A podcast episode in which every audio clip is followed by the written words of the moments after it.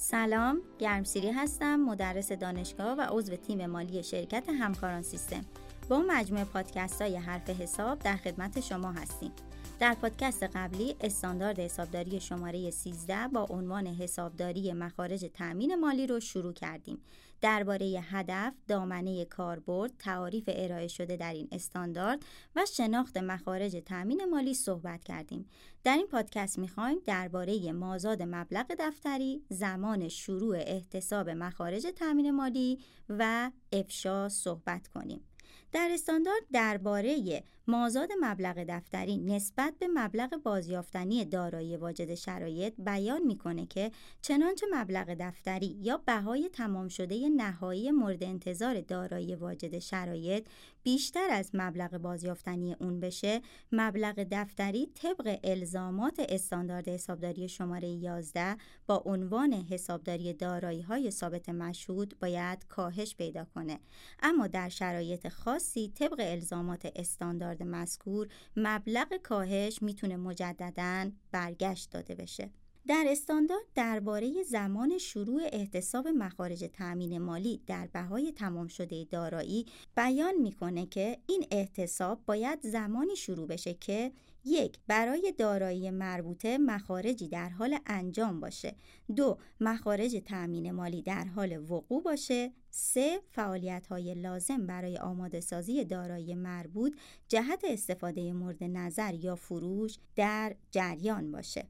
مخارج مربوط به دارایی واجد شرایط که در تعیین مبلغ قابل احتساب مخارج تأمین مالی در بهای تمام شده مد نظر قرار می‌گیره تنها شامل اون دست از مخارجی هستند که از طریق پرداخت وجه نقد انتقال سایر دارایی ها یا تقبل بدهی های متضمن مخارج تأمین مالی حاصل شده باشه.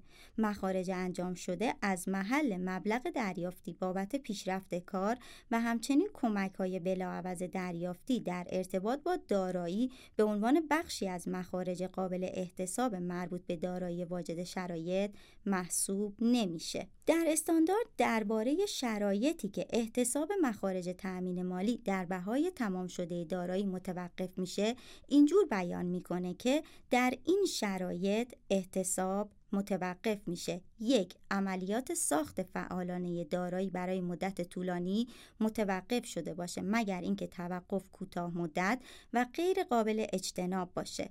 دو کلیه فعالیت های لازم برای آماده سازی دارایی واجد شرایط برای استفاده مورد نظر یا فروش به طور اساسی تکمیل شده باشه.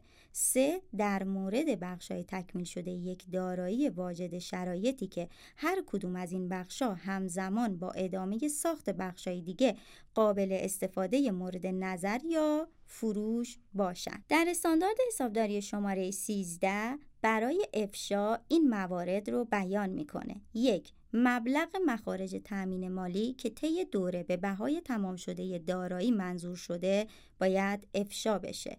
دو نرخ جذب استفاده شده برای تعیین مبلغ مخارج تأمین مالی قابل احتساب در بهای تمام شده دارایی واجد شرایط باید افشا بشه.